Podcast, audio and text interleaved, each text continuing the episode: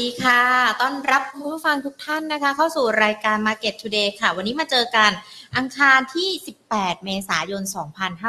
2566 ถือว่าเป็นวันทำการที่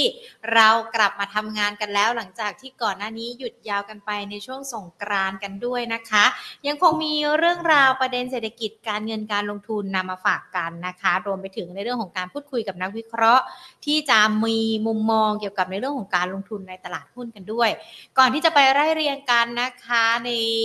ใกล้ช่วงระยะเวลาแบบนี้มันจะเป็นช่วงที่เราเตรียมลุ้นผลประกอบการของบริษัทจดทะเบียนช่วงไตรมาสที่ 1 กันด้วยนะคะ เดี๋ยวมาดูทิศทางเป็นอย่างไรกัน ก่อนที่จะไปไล่เรียงกันค่ะ ขอบพระคุณผู้สนับสนุนรายการของเรา บริษัทเมืองไทยประกันชีวิตจำกัดมหาชนค่ะอะมาดูกันดีกว่าว่าตลาดหุ้น เป็นอย่างไรกันบ้างสำหรับในช่วงเช้าวันนี้นะคะ ช่วงเช้าวันนี้ตลาดหุ้นมีการปรับตัวย่อลงไป 1,595.13 จุดค่ะ หรือว่าปิดลบลงไป 5.28 จุด หรือถ้าคิดเป็นเปอร์เซ็นต์ก็คือ 0.33%มูลค่าการซื้อขาย 22,205 ล้านบาทนะคะ วันนี้ต้องบอกว่าตลาดหุ้นบ้านเราเนี่ยปรับตัวลดลงเป็นไปในทิศทางเดียวกันกับตลาดหุ้นในภูมิภาค เพราะว่าหลังจากที่ตอนนี้อาจจะมีความกังวลกรณีในเรื่องของการสกัดกั้นการปรับขึ้นอัตราดอกเบี้ยของเงินเฟ้อของเออของเงินเฟ้อสหรัฐกันด้วยนะคะ และในช่วงเดือนพฤษภาคมก็จะมีการ ประชุมเฟดกันด้วย ดังนั้นเองทิศทางจะเป็นอย่างไรเดี๋ยวต้องมาดูกัน วันนี้ตลาดหุ้นมีการปรับตัวย่อลงไป เช่นเดียวกับตลาดหุ้นในภูมิภาค เพราะว่าตอนนี้ถ้าเรามาดูการเงินดอลลาร์สหรัฐนะคะ แข่งค่าขึ้นตามทิศทางอัตราผลตอบแทนพันธบัตรสหรัฐ ที่มีการปรับตัวเพิ่มขึ้นเมื่อคืนนี้นะคะ วันนี้ก็เลยตลาดหุ้นมีการปรับตัวย่อลงไป ซึ่งถ้าเรามาดูการวันนี้ปตทสพมีการปรับลดลงไป 1.86%นะคะ ปิดกันไป 158 บาท 50 สตางค์มูลค่าการซื้อขาย 12,044 ล้านบาท บ้านปูปรับลดลงไปเช่นเดียวกัน 1.53%ปิดกันไป 9 บาท 65 สตางค์มูลค่าการซื้อขาย 11,500 1,154 ล้านบาทนะคะ OR วันนี้บวกขึ้นมาได้ 2.75%ปิดกันไป 1,125 ล้านบาท เดี๋ยวเรามาถามนักวิเคราะห์กันด้วยนะคะ ว่า OR เนี่ยบวกขึ้นมาจากปัจจัยอะไร AOT ไม่เปลี่ยนแปลงแล้วก็ EA มีการปรับลดลงไป 0.96%ปิดกันไป 585 ล้านบาท ดังนั้นเดี๋ยวต้องมาติดตามกันนะคะว่าในเรื่องของสถานการณ์การลงทุนทิศทางหลังจากนี้ จะเป็นอย่างไรกันบ้าง เพราะว่าถ้าเรามาดูการตลาดหุ้นไทย ก็ยังมีการปรับตัวย่อลงไปกันอยู่ และในขณะเดียวกัน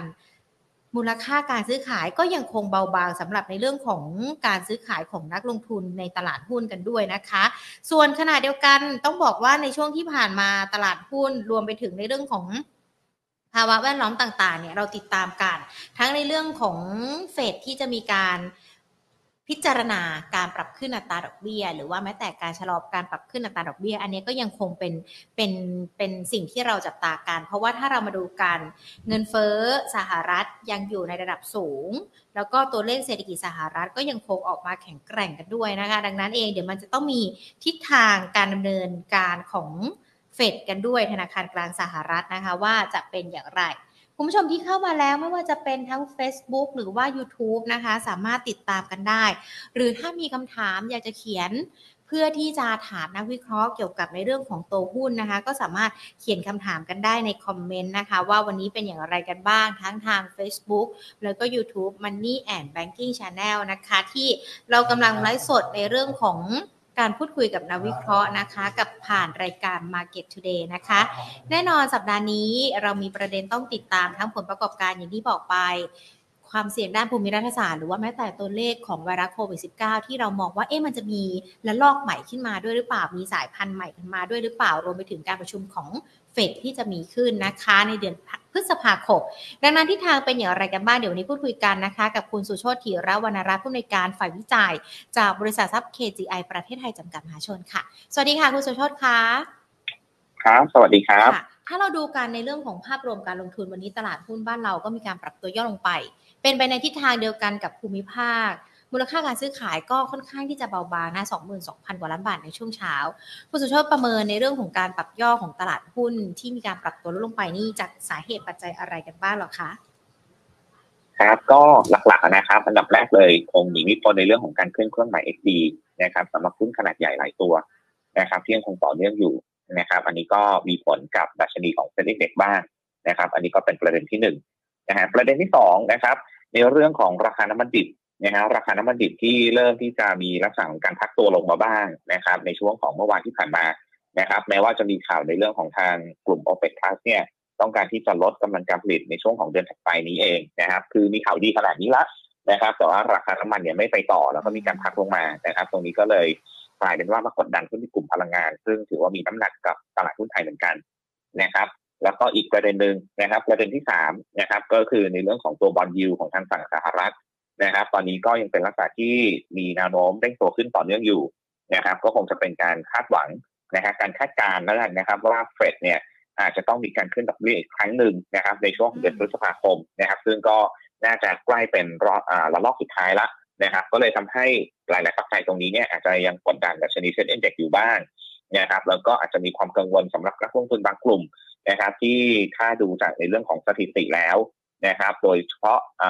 สถิติในเรื่องของช่วงของเดือนพฤษภาคมนะครับอาจจะทำให้มีความกังวลในเรื่องของเซลล์อินเมย์บ้างนะครับ ก็เลยอาจจะเป็นลักษณะที่ชะลอการซื้อนะครับ หลังจากที่ได้เงิน XD ว่าหุ้นขนาดใหญ่หลายตัวไปแล้วนะครับ ก็เป็นลักษณะการเวทแอนซีแล้วรอนะครับ ซึ่งผมเชื่อว่าช่วงนี้เนี่ยก็คงจะเป็นลักษณะที่พักฐานไซเวย์แล้วก็เป็นช่วงจังหวะดีในการเก็บหุ้นอีกรอบแล้วกันนะครับ เพราะผมเชื่อว่า ข่าวดีหลาย ๆ ข่าวเนี่ยมันจะมาในช่วงหลังพฤษภาคมเป็นต้นไปนะครับเดี๋ยวเราค่อยมาคุยกันในเรื่องข่าวดีนะครับ มาดูในส่วนของวันนี้ก่อนว่าทำไมดัชนีเซ็นดิ้งเด็กถึงปรับขาลงมาก็ประมาณสักสามสี่ประเด็นตามนี้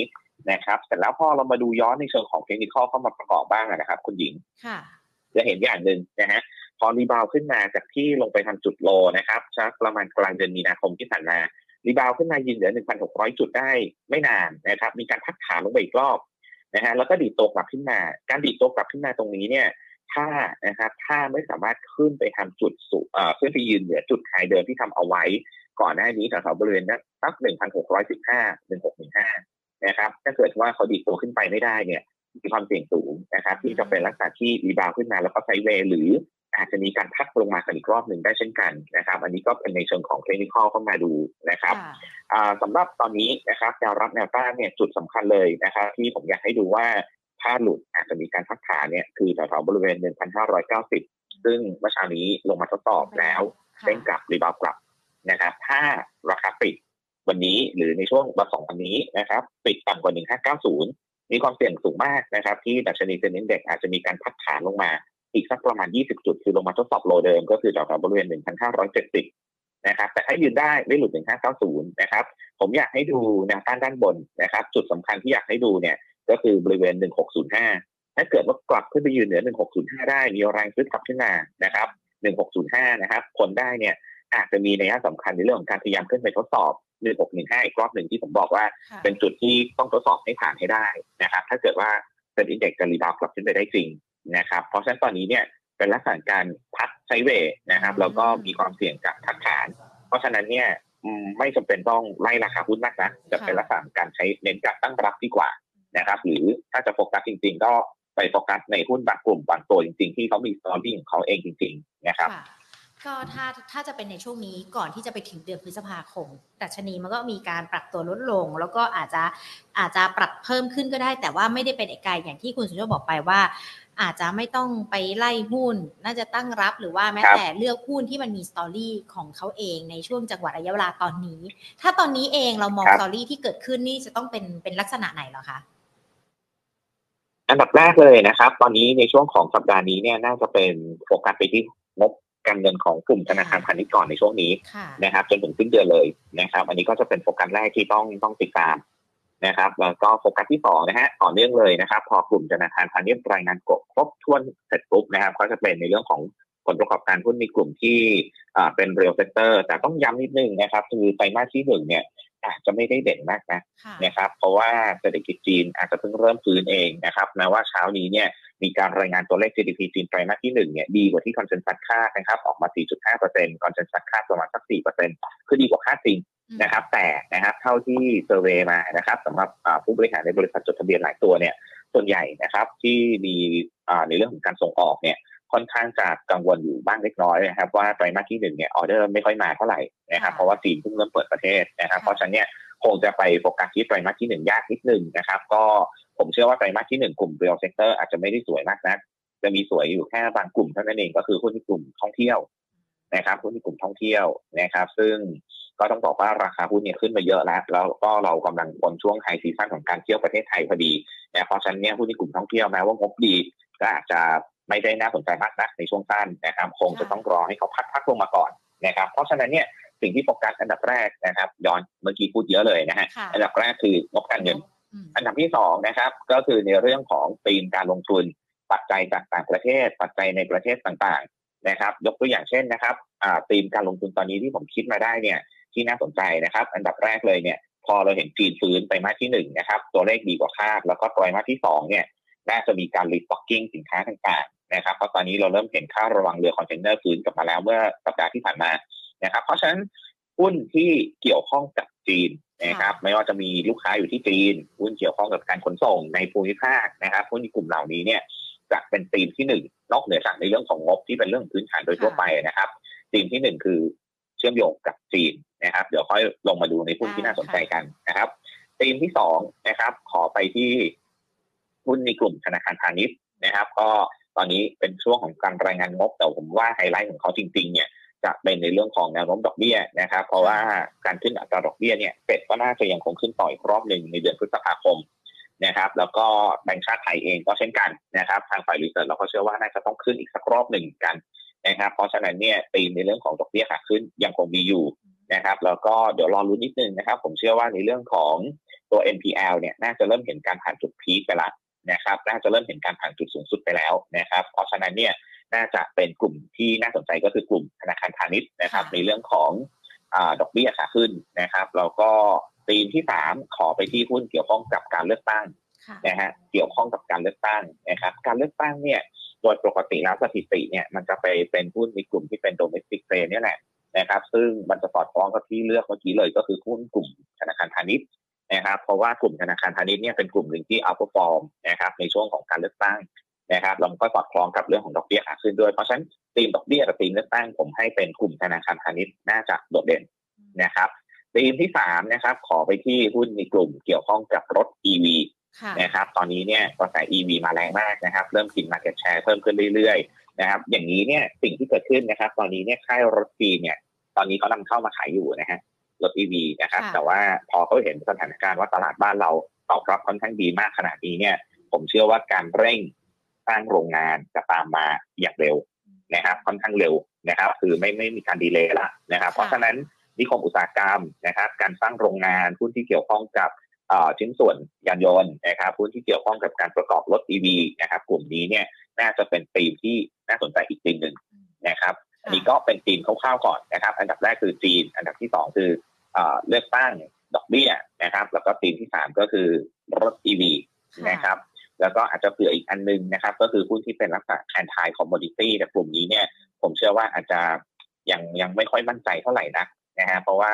เดี๋ยวขอรอดูสถานการณ์ในช่วงครึ่งปีหลังนิดนึง คือตอนนี้เนี่ยน้ำมันพักจริงๆนะครับแต่ไม่แน่ใจว่าครึ่งปีหลังเนี่ยน้ำมันจะมีการ rebound กลับขึ้นมาได้ไหมนะครับ เพราะฉะนั้นเนี่ยกลุ่ม anti commodity เนี่ย ก็อาจจะเล่นสั้น ๆ ไปก่อนนะครับ ก็คือหุ้นกลุ่มโรงไฟฟ้านะครับ ซึ่งทั้ง 3-4 กลุ่มที่เราคุยกันมาก็คือจะเป็นในรอบช่วงสักเดือนเมษายน ที่รอจังหวะเมษาพฤษภานะครับเมษาพฤษภาได้เลยนะคะครับ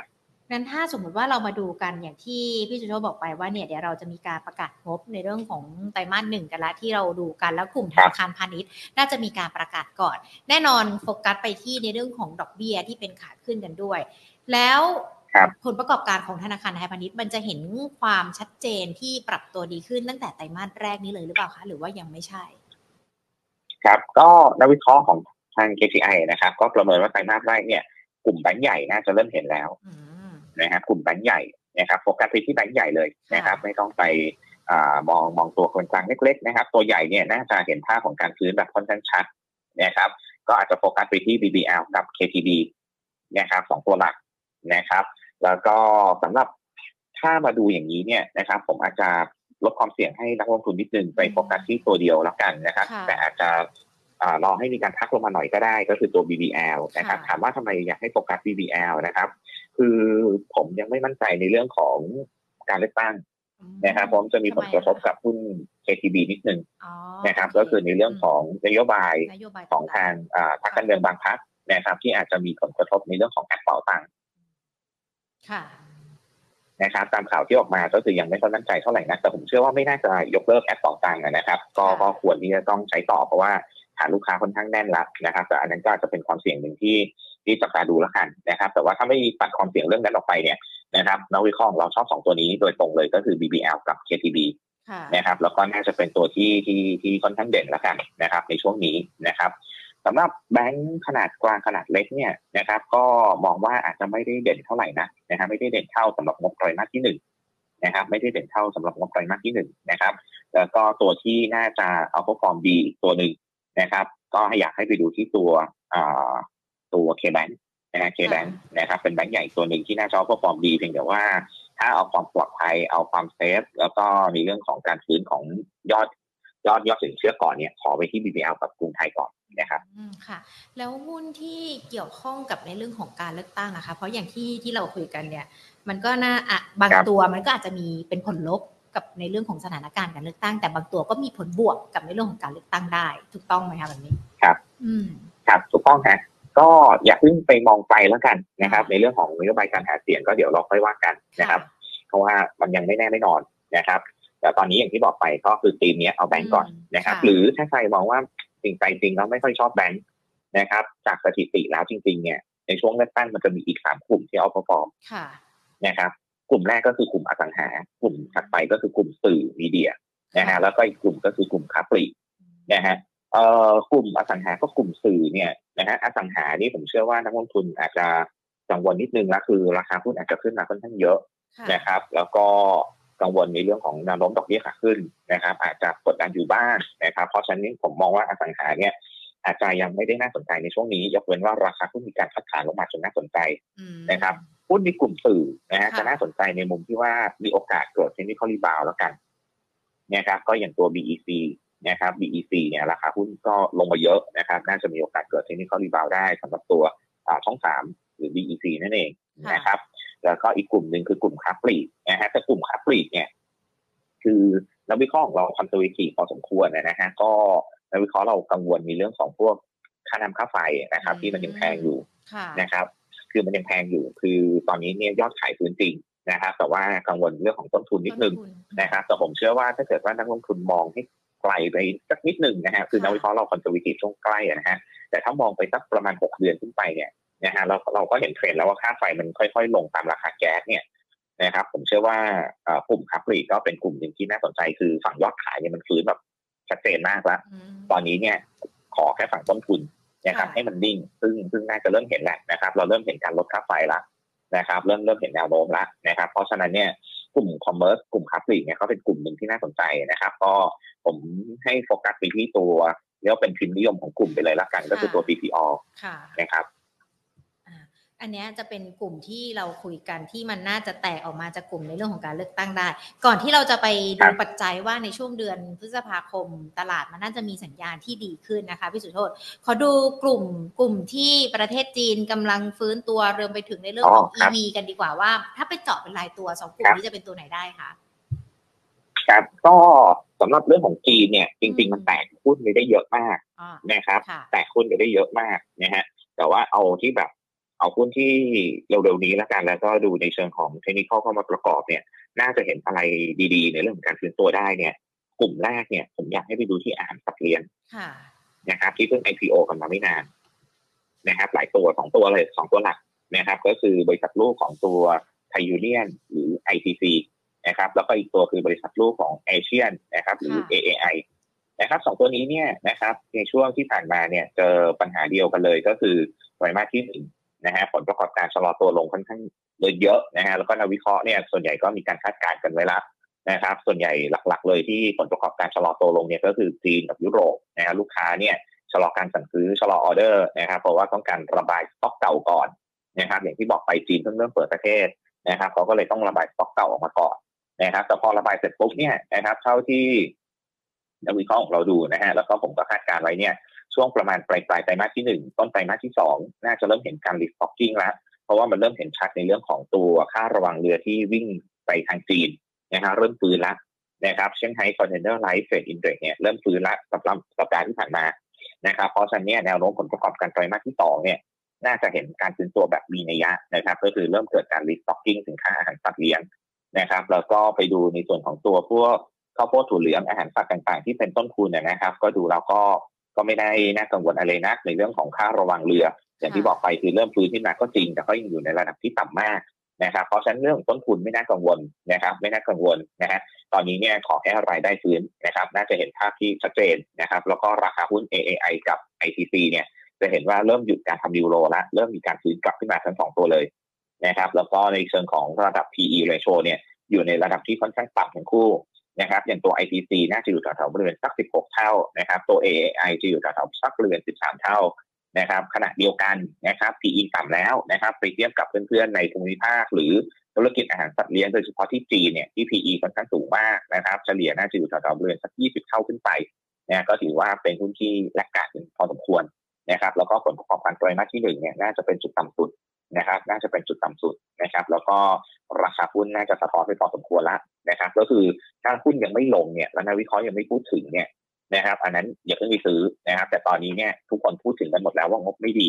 นะฮะแล้วก็ราคาหุ้นก็ลงมาแล้วนะครับเพราะฉะนั้นผมเชื่อว่าดาวไซด์มันไม่เยอะนะนะสำหรับอาหารสัตว์เลี้ยงนะครับหุ้นในกลุ่มอีกกลุ่มหนึ่งที่เกี่ยวข้องกับจีนนะครับ คือเดิมเนี่ยเราจะโฟกัสไปที่พวกถ่านหินนะฮะพวกปิโตรเคมีนะครับแต่บังเอิญว่ามันไม่ดีจริง ๆ นะฮะถ่านหินเนี่ยจบรอบเรียบร้อยนะครับพวกปิโตรเคมีก็จบรอบเหมือนกันนะครับ ตอนนี้ก็ต้องบอกว่า supply ใหม่ก็ยังเติมเข้ามาเรื่อยๆไม่หยุดนะครับ เพราะฉะนั้นเนี่ยถ้าจะไปหุ้นเกี่ยวข้องกับจีนเนี่ย ตอนนี้ผมมองไปที่หุ้นในกลุ่มขนส่งนะขนส่งนะฮะเพราะขนส่งเนี่ยส่วนใหญ่ลิงก์กับเศรษฐกิจจีนค่อนข้างเยอะมากนะตอนนี้สำหรับประเทศไทยเราเองนะครับ ก็อาจจะไปมองที่กลุ่มขนส่ง แต่ว่าก็ต้องบอกว่าผลประกอบการไตรมาสที่หนึ่งไม่ดีเหมือนกันนะครับเหมือนนะฮะสัดเสียงเลย นะครับ ก็คือรองงบออกแล้วค่อยซื้อก็ได้หรือถ้าจะซื้อก็ต้องเน้นทยอยรับแล้วกันนะครับ ก็สำหรับกลุ่มขนส่งนะฮะก็อาจจะไปดูตัว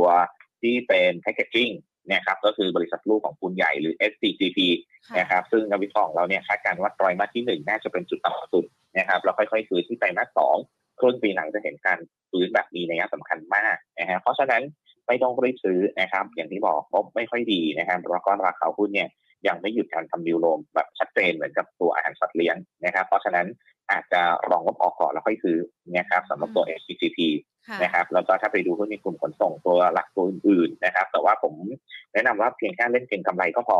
นะครับก็คือตัวเรือคอนเทนเนอร์โดยตรงเลยที่วิ่งผ่านเส้นของจีนแล้วฮะแล้วก็ค่อนข้างจะสัมพันธ์กับในเรื่องค่าระวังเรือที่จีนก็คือหุ้น RTL นะครับเป็นต้นนะครับตัวนี้ก็เน้นเก็งกำไรอย่างเดียวแล้วกันนะครับ ค่ะ อันนี้ก็จะเป็นในกลุ่มของรับในเรื่องของจีนที่ฟื้นตัวนะคะ แล้วก็อีกกลุ่มหนึ่ง EV ที่กำลังมา ครับรถ EV เนี่ยนะฮะจริงๆเนี่ยเราเชียร์กลุ่มพวก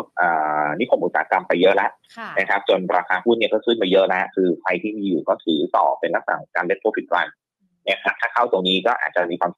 นะครับ ก็คือเรียกว่าไม่ได้เปลี่ยนคนที่เข้ามาก่อนหน้านี้ตั้งแต่เดือนสองเดือนก่อนนักนะ นะครับเพราะฉะนั้นผมอาจจะมองข้ามไปสำหรับตัวนิคมแล้วกันนะครับทั้ง WHA แล้วก็อมตะคือดีนะครับ แต่เข้าตรงนี้ไม่ค่อยได้เปรียบนะครับดีแต่เข้าตรงนี้ไม่ค่อยได้เปรียบนะครับ ก็อาจจะไปดูผู้ประกอบการที่ประกอบรถ EV ไปเลยโดยตรงนะครับ อย่างหุ้น Next นะครับ NEX นะฮะซึ่งราคาหุ้นเนี่ยพักฐานลงมาเยอะตอนที่ประกาศงบไตรมาสที่ 4 ซึ่งออกมาค่อนข้างเป็นจากลักษณะการ turnaround นะครับกำไรดีนะครับ แต่ว่าถูก sell on fact นะเพราะทุกคนเนี่ยจับจ้องกันหมดแล้วนะฮะหุ้น NEX ไม่เคยมีกำไรเลยนะฮะตั้งแต่สร้างโรงงานมานะครับแล้วก็กำไรเนี่ยมาครั้งแรกตอนที่เขาเริ่มส่งมอบรถคือโรงงานเสร็จแล้วเริ่มส่งมอบรถจริงๆเนี่ยปลายไตรมาสสามนะครับแล้วก็เต็มไตรมาสที่ไตรมาสที่สี่พอส่งมอบรถปุ๊บนักลงทุนเทคโปรฟิตทันทีนะครับก็เลยทำให้ราคาหุ้นเนี่ยลงมาเยอะในช่วงที่ผ่านมานะครับแต่ตอนนี้จะเห็นว่าเขาเริ่มยืนได้สร้างฐานได้แล้วนะครับคือการทำจุดต่ำนะครับแล้วก็เริ่มที่จะฟื้นตัวขึ้นมา ขณะที่การส่งมอบรถบัส EV สำหรับการไปทำรถเมย์เนี่ยนะฮะเริ่มเห็นภาพนะครับผมเชื่อว่าตอนนี้ที่มีข่าวมาเมื่อวันสองวันก่อนนะครับว่าทางสภากทมเนี่ยอนุมัตินโยบายนะครับให้มีลักษณะของการเปลี่ยนรถเมย์ทั้งหมดให้เป็นรถ EV นะครับตรงนี้เนี่ย น่าจะนะครับ น่าจะทำให้ confirm ในเรื่องของออเดอร์ของเขาซึ่งเท่าที่ผู้บริหารไกด์มาเนี่ยออเดอร์มันแน่นอยู่แล้ว แต่ว่าการทำอย่างนี้เนี่ยมันยิ่งเป็นการ confirm order นะครับก็จะเป็นประเด็นหนึ่งที่ผมเชื่อว่าหุ้น next เนี่ยตอนนี้น่าจะอยู่ในภาพของการฟื้นตัวของราคาหุ้นได้เพราะผลประกอบการน่าจะคงดีต่อเนื่องนะครับตอนนี้ PE ratio 20 เท่านะอาจจะดูเหมือนเยอะนะฮะแต่ถ้าไปเทียบกับหุ้นที่เป็น EV ตัวอื่นๆนะฮะในประเทศอื่นๆด้วยกันเนี่ย 20 เท่าถือว่าไม่แพงนะครับ แล้วก็ปีนี้เนี่ยน่าจะปันผลได้เป็นปีแรก นะฮะเป็นปีแรกในรอบหลายปีเลยนะครับก็ dividend yield ใน consensus คาดไว้สักประมาณ 2.5%นะครับที่ราคาแถวๆ14 บาทนะครับก็ถือว่าเป็นตัวที่น่าสนใจเล่นเอา technical rebound นะครับแล้วก็ถ้าจะไปหุ้นเกี่ยวข้องกับรถ EV อีกตัวหนึ่งนะครับซึ่งอาจจะไม่ใช่ EV โดยตรงนะครับแต่ผมเชื่อว่า EV จะเป็น upside ของเขานะครับก็คือหุ้นสมบูรณ์ Advance SAT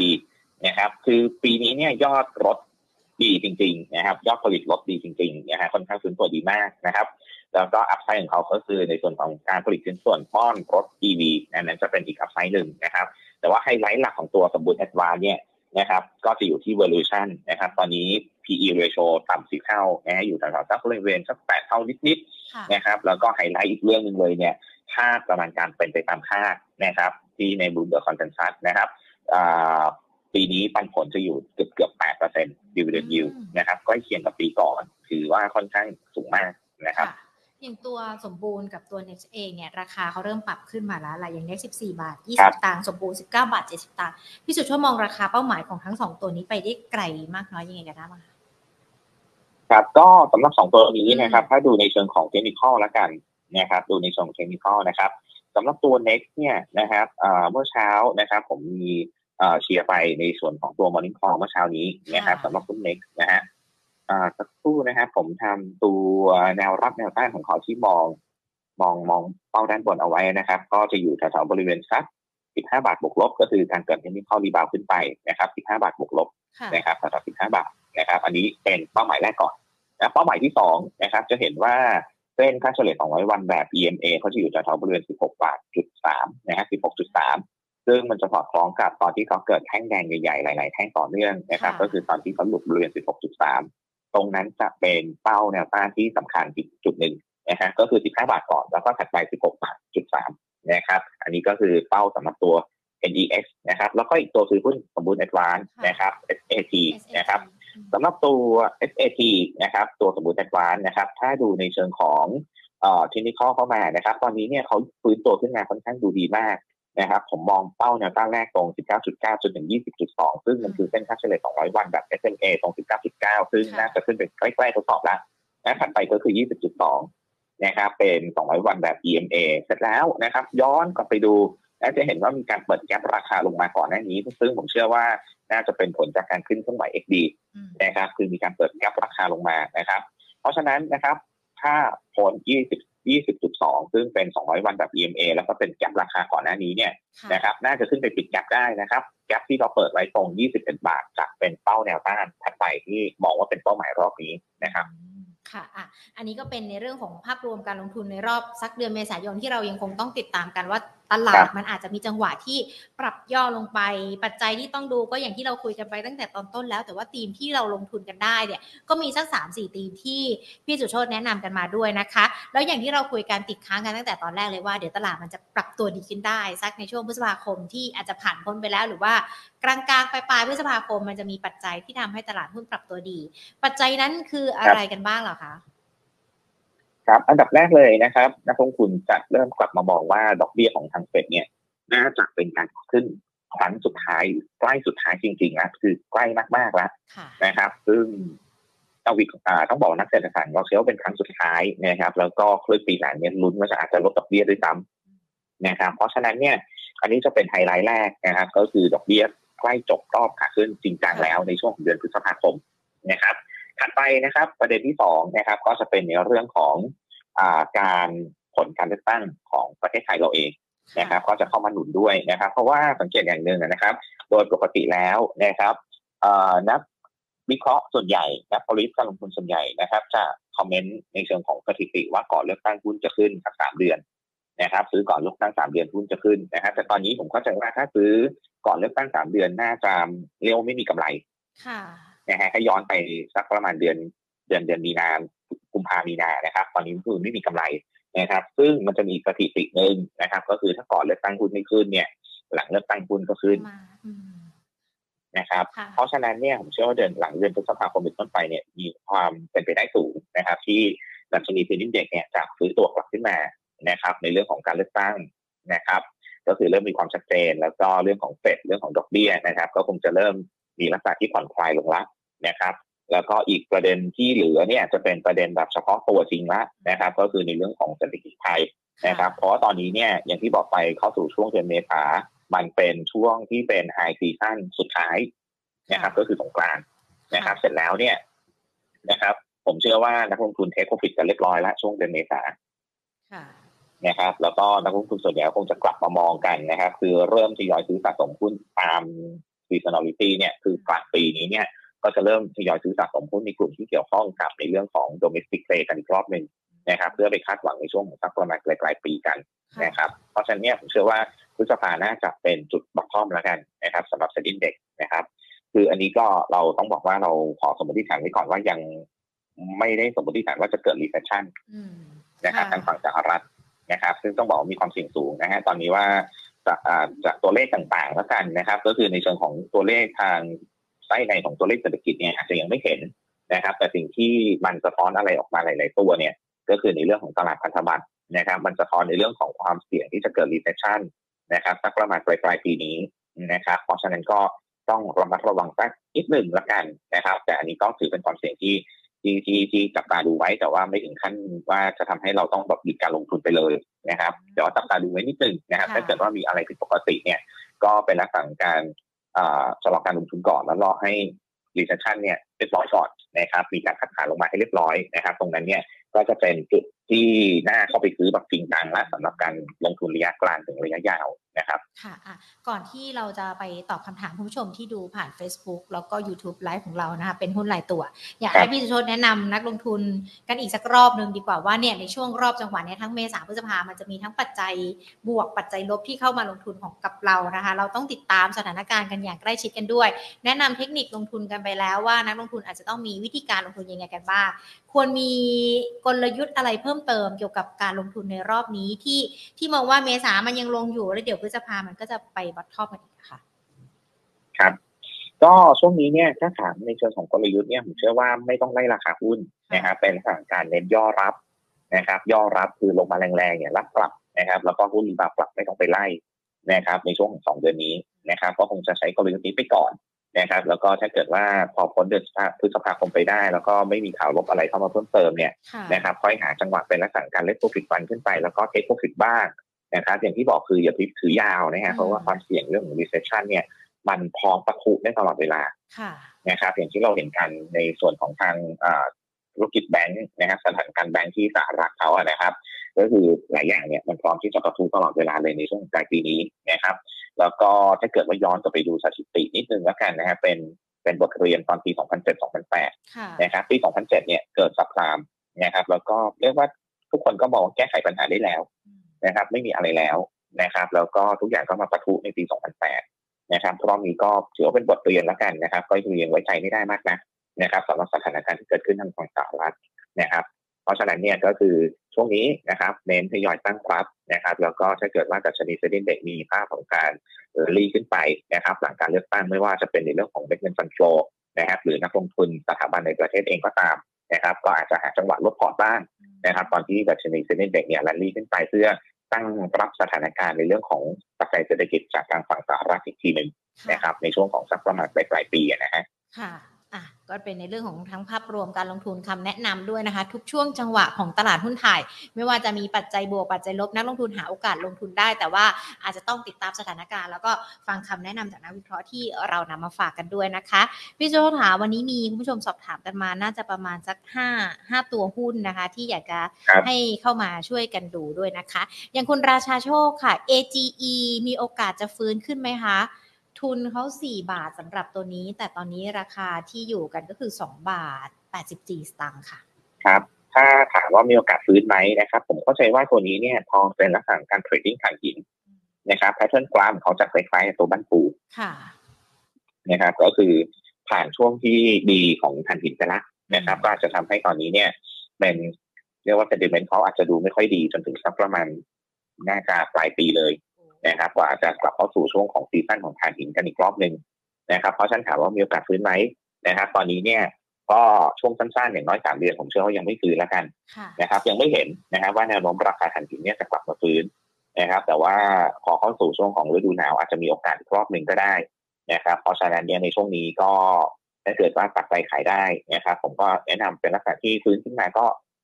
short against port ขายก่อนนะฮะออกไปบ้างบางส่วนนะครับ เพื่อ รอสถานการณ์ที่กลับมาอีกรอบหนึ่งดีกว่านะครับ หรือรอให้เขาซึมลงไปที่ลึกที่สุดก่อนหยุดทำ new low ให้เรียบร้อยก่อนนะครับ แต่ตอนนี้เนี่ยคือ oversold แล้วแหละนะครับน่าจะมีการเกิด technical rebound เล็ก ๆ ขึ้นมาเพื่อให้นักลงทุนได้ออกกันบ้างนะครับ ค่ะ คุณประชานะคะสอบถามตัวแมคโครค่ะแมคโครยังราคาต่ำจองอยู่ ควรซื้อถัวไหมคะครับ ครับก็น่าซื้อนะครับ ย่อลงมาน่าซื้อนะครับ ผมเชื่อว่าตัวแมคโรเนี่ยเป็นตัวหนึ่งที่สอดคล้องกับในเรื่องของภาคการท่องเที่ยวชัดเจนเลยนะครับ แล้วก็ราคาหุ้นตอนนี้ยังแลกกาดอยู่พอสมควรอย่างที่บอกไปคือนักวิเคราะห์ของเราเนี่ยกังวลเรื่องของของภาวะเงินเฟ้อกับต้นทุนนะครับ ก็เลยทำให้ยังยังไม่กล้าที่จะบูหุ้นแมคโรมากนักนะครับ แต่ว่าผมเชื่อว่านะฮะถ้าผ่านช่วงของไตรมาสที่หนึ่งไปได้เนี่ยนะฮะน่าจะเห็นภาพของการฟื้นที่ค่อนข้างดีขึ้นนะครับในช่วงครึ่งปีหลัง นะเพราะว่าเงินเฟ้อคงจะเริ่มที่จะผ่านจุดสูงสุดแล้วกำลังซื้อของคนไทยน่าจะเริ่มกลับมานะแล้วก็ภาคการท่องเที่ยวนะครับ ที่ซื้อสินค้าแมคโครไปเพื่อประกอบธุรกิจต่อเนี่ยน่าจะเห็นภาพที่ค่อนข้างดีขึ้นเรื่อยๆ ประกอบกับต้นทุนนะต้นทุนพลังงานต่างๆเนี่ยน่าจะเริ่มเห็นภาพของการที่ผ่านจุดสูงสุดไปแล้วนะครับเพราะฉันย่อลงมาน่าน่าซื้อสะสมนะครับ ถามว่าจุดไหนน่าซื้อนะครับสำหรับตัวแมคโครนะฮะก็ถ้าจากถัวเฉลี่ยนะครับ จุดแรกนะครับ ตอนนี้เนี่ย เขายังตู้อยู่แถวเส้น 200 วันแบบ EMA ก็คือแถวบริเวณสักเกือบเกือบ39 บาทนะอาจจะผมเชื่อว่ามีโอกาสย่อนะครับค่อนข้างสูงนะครับ ก็อาจจะไปตั้งรับที่เส้น 200 วันแบบ SMA นะครับ ก็อยู่แถวบริเวณสัก37 บาทนิดๆนะ37บาทนิดๆนะครับ ตรงนั้นเนี่ยเป็นจุดที่น่าตั้งรับนะครับ แล้วก็ตั้งรับลงมาจนถึงจุดไหนนะ37 ลงมาจนถึง 36นะครับเป็นจุดที่ตั้งรับนะฮะแล้วก็ เผื่อไว้นะครับ ซึ่งผมเชื่อว่าไม่น่าจะหลุดนะฮะก็คือแถวๆ35บาทน่าจะเป็นจุดที่เอ่อน่าจะยืนได้นะครับ เพราะว่าในสถานการณ์ที่เลวร้ายมากๆ ในช่วงของปีที่ผ่านมาเนี่ยนะครับหุ้นแมคโครเนี่ยจะใช้เวทแถวๆบริเวณสัก34นะฮะเพราะฉะนั้นเนี่ยผมเชื่อว่า37ลงมาจนถึง36เนี่ยทยอยรับ35ไม่น่าหลุดนะครับค่ะอะตัวต่อมานะคะ คุณสมนค่ะไอเน็ตมองยังไงกันบ้างคะ ครับสำหรับตัว iNet นะฮะตัวนี้ไม่แน่ใจในเชิงพื้นฐานนะครับ แต่ในเชิงของกราฟเขาเนี่ยเขานิ่งมากแล้ว ก็คือไม่มีการทำดิวโลแล้วนะครับ เพียงแต่ว่ารอสัญญาณการกระตุกของชีพจรนิดนึงนะฮะตอนนี้เนี่ยนะครับเขาเขานิ่งสนิทเลยนะฮะก็คงจะไซเวย์อยู่แถวๆบริเวณ 5 บาทต้นๆนะครับ 5 บาท 10 ถึง 5 บาท 20 นะครับ คงจะไซเวย์อยู่บริเวณนี้ โดยนะฮะจุดที่อยากให้จับตาดูถ้าเกิดว่าผ่านได้อาจจะมีนัยยะของการฟื้นตัว ก็คือ5บาท40นะครับซึ่งเป็นเส้น 200 วันแบบ EMA และ SMA ซึ่งสองสารอบที่แล้วเนี่ยหลายรอบเลยไม่สองสารอบนะครับ ขึ้นมาติดเส้นสองเส้นนี้ตลอดเวลาเลยเนี่ยครับคือติดแล้วก็อาจจะมีจังหวะระหว่างวันที่ขึ้นไปยืนเหนือได้ แล้วก็สุดท้ายก็ปิดต่ำลงมาแล้วเพราะฉะนั้นตรงแค่บาท40เนี่ยถือว่ามีนัยสำคัญมากนะครับ ถ้าราคาปิดยืนเหนือขึ้นไปได้นะครับ เป็นการพ้นแนวต้านสำคัญ อาจจะมีการฟื้นตัวทางเทคนิคเข้าเกิดขึ้นนะครับแต่ว่าถ้ายังไม่พ้นก็รอก่อนดีกว่านะครับเพราะคงจะไม่รีบขึ้นนะครับ ดูทรงเนี่ยเดี๋ยวจะเกิดสิ่งที่เรียกว่า value trap นะครับก็คือขึ้นถูกแล้วแต่ว่ามันไม่ขึ้นนะครับหรือไปก็ติดนะครับค่ะ คุณดุษฎีนะคะ หุ้นดีมีอยู่หกบาทห้าสิบสตางค์ซื้อเพิ่มเฉลี่ยได้ไหมคะเป็นเท่าหุ้นดีที่น่าจะทำทันตกรรมนะฮะค รับถามว่าตัวนี้ซื้อเพิ่มได้ไหมในเชิงพื้นฐานไม่แน่ใจนะครับ แต่ในเชิงของเทคนิคเนี่ยนะฮะจุดสำคัญนะครับ ตอนนี้ถ้ายืนเหนือหกบาทขึ้นไป วันนี้ขอปิดยืนเหนือหกบาทขึ้นไปนะฮะขอสักเอาให้มั่นใจหน่อยก็หกจุดห้าก็ได้นะครับปิดยืนเหนือหกบาทขึ้นไปเนี่ย ผมเชื่อว่าจะเกิดเทคนิครีบาวขึ้นไปเพื่อทดสอบ6บาท30นะครับ จะฟื้นขึ้นไปทดสอบ6บาท30นะครับ เสร็จแล้วเดี๋ยวมาดูกันอีกทีว่าจะไปต่อไหวไหมนะครับ เพราะว่ามันจะเป็นเส้นของไว้วันแบบ SMA ตรง6บาท30 นะครับถ้าเกิดว่ายืนได้นะฮะก็น่าจะมีโอกาสเกิดเทคนิครีบาวต่ออีกสักอีกสักนิดหนึ่งนะครับ ก็แถวๆบริเวณน่าจะแถวๆทุนของนักลงทุนได้นะครับ ก็น่าจะเลยได้ก็แถวๆผมมองไว้เนี่ยถ้าพ้น6บาท30เนี่ยน่าจะมีโอกาสนะครับขึ้นไปแถวๆสักบริเวณ6บาท70นะ6.7นะครับ เพราะฉะนั้นนะครับสำหรับผลิตการลงทุนหุ้นดีเนี่ยก็อาจจะมองนิดนึงนะครับ ถ้าเกิดว่าจะทยอยซื้อสะสม อย่าให้เขาต่ำกว่า 6 บาทแล้วกันนะถ้าต่ำกว่า 6 บาทเนี่ยไม่ค่อยดีนะครับ จะเป็นลักษณะที่รีบาวขึ้นมาแล้วไปต่อไม่ไหวนะครับ แต่ว่าที่ยืนเหนือ 6 บาทได้เนี่ยยังพอลุ้นนะครับขออีกหนึ่งตัวเป็น SCB แล้วกันนะคะ มีหลายท่านสอบถามมาอย่างคุณวิวัฒกับคุณสมคิดเอก คุณวิวัฒบอกว่า SCB รับปันผลไปแล้วควรซื้อเพิ่มไหม หรือว่าถ้าจะรับ SCB อย่างที่คุณสมคิดสอบถามมา รับที่แนวรับแนวต้านยังไงดีคะ ครับก็ทยอยรับได้นะครับสำหรับแบงค์นะครับ อย่างที่บอกไปก็คือเราชอบแหละเพียงแต่ว่า SCB อาจจะไม่ใช่ท็อปทิกของนักวิเคราะห์เรานะครับ ก็ถามว่า SCB รับตรงไหนดีนะครับ จุดที่ผมมองว่าน่าสนใจ step ที่หนึ่งนะครับ เป็นแนวรับจิตวิทยา 100 บาทถ้วนเลยนะครับ ที่เมื่อวันก่อนเนี่ยขึ้น XD ลงมาก็แตะ100 นะครับ แล้วก็ rebound กลับนะครับ อันนั้นคือ step ที่หนึ่งนะครับ เข้าไปไม้แรกและไม้ที่สองนะครับ อาจจะลงไปตั้งรับแถวๆตั้งบริเวณ 98.5 นะ98.5นะครับแถวๆนั้นนะครับ ก็จะเป็นแนวรับถัดไปนะฮะแล้วก็อีกกรณีหนึ่งนะครับถ้าเกิดว่ามันไม่ยอมรอย่อลงมาถึงแนวรับที่ตั้งไว้เนี่ย แล้วมีการเกิด rebound กลับจริงๆนะครับ ดูตรงหนึ่งร้อยสามนะครับ พ้นหนึ่งศูนย์สามเนี่ยอาจจะต้องกัดฟัน follow buy นะครับ กัดฟัน follow buy นะครับ ก็จะมีแนวต้านในการฟื้นตัวขึ้นไปในบริเวณที่เป็นจุด high เดิมของรอบที่ผ่านมาก่อนขึ้น XD เนี่ย ก็คือแถวๆบริเวณสักหนึ่งร้อยห้าหนึ่งร้อยหกนะครับ ค่ะ อ่า ได้เลยค่ะ วันนี้เรียกได้ว่าครบถ้วนนะคะ พร้อมคำแนะนำเกี่ยวกับในเรื่องของการลงทุนที่พี่สุชตแนะนำกันมาด้วยนะคะ ขอบพระคุณมาก ๆ เลยนะคะ แล้วโอกาสหน้าพูดคุยกับ Market Today อีกนะคะ ได้ครับ สวัสดีครับ สวัสดีค่ะ คุณสุโชติระวรรณรัตน์ผู้อำนวยการฝ่ายวิจัยบริษัททรัพย์ KGI ประเทศไทยจำกัดมหาชน พูดคุยเกี่ยวกับในเรื่องของภาพรวมการลงทุนในช่วงครึ่งเดือนที่เหลือของเดือนเมษายน ไปจนถึงประมาณกลางเดือนพฤษภาคม ตลาดยังมีโอกาสปรับตัวลดลงไปนะคะ แต่ก็ยังคงมีโอกาสปรับตัวเพิ่มขึ้นมาได้ คุณ PPPSS ที่สอบถามตัว AOT หรือว่าแม้แต่คุณกิตสนีที่สอบถามตัว CPO ทั้ง 2 ตัวนี้เราคุยกันตอนต้นรายการเลยนะคะ เพราะว่าเป็นหุ้นที่เกี่ยวข้องกับกลุ่มค้าปีกับหุ้นที่เกี่ยวข้องกับในเรื่องของการท่องเที่ยวการเปิดประเทศ ก็จะมีคำแนะนำมาสำหรับ 2 ตัวนี้ในระหว่างที่เราพูดคุยกัน เดี๋ยวยังไงลองฟังย้อนหลังกันอีกรอบนึงนะคะ ทั้งทาง Facebook หรือว่า YouTube Money and Banking Channel ของเราก็ได้นะคะ ทักทายทุกท่านเลยนะคะ คุณปอมสวัสดีค่ะ คุณพีรพงศ์คุณราชาโชค คุณอากิระ คุณสมนสวัสดีนะคะ เหมือนเราไม่ได้คุยกันนานเลยหรือเปล่า ติดตาม Market Today ทุกๆวันนะคะ คุณสมน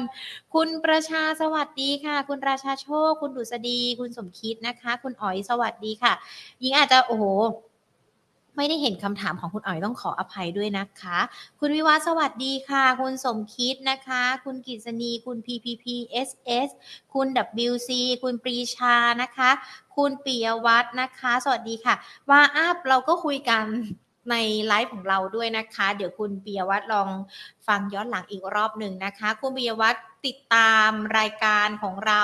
Market Today นะ เป็นเพื่อนกันผ่านทาง YouTube Money and Banking Channel นะคะ กด Subscribe กันไว้ได้นะ เดี๋ยวเราจะได้เวลามีการไลฟ์สดการเด้งไปแจ้งเตือนคุณปิยวัฒน์คุณปิยวัฒน์จะได้มีคำถามมาถามคำถามแรก ๆ เลยนะคะ แล้วก็จะได้หยิบยกคำถามมา คุณอ๋อยขออภัยนะคะ ที่ไม่ได้ถามให้หญิงอาจจะมองไม่เห็นคอมเมนต์ของคุณอ๋อยที่สอบถามที่เขียนมาเนาะประมาณ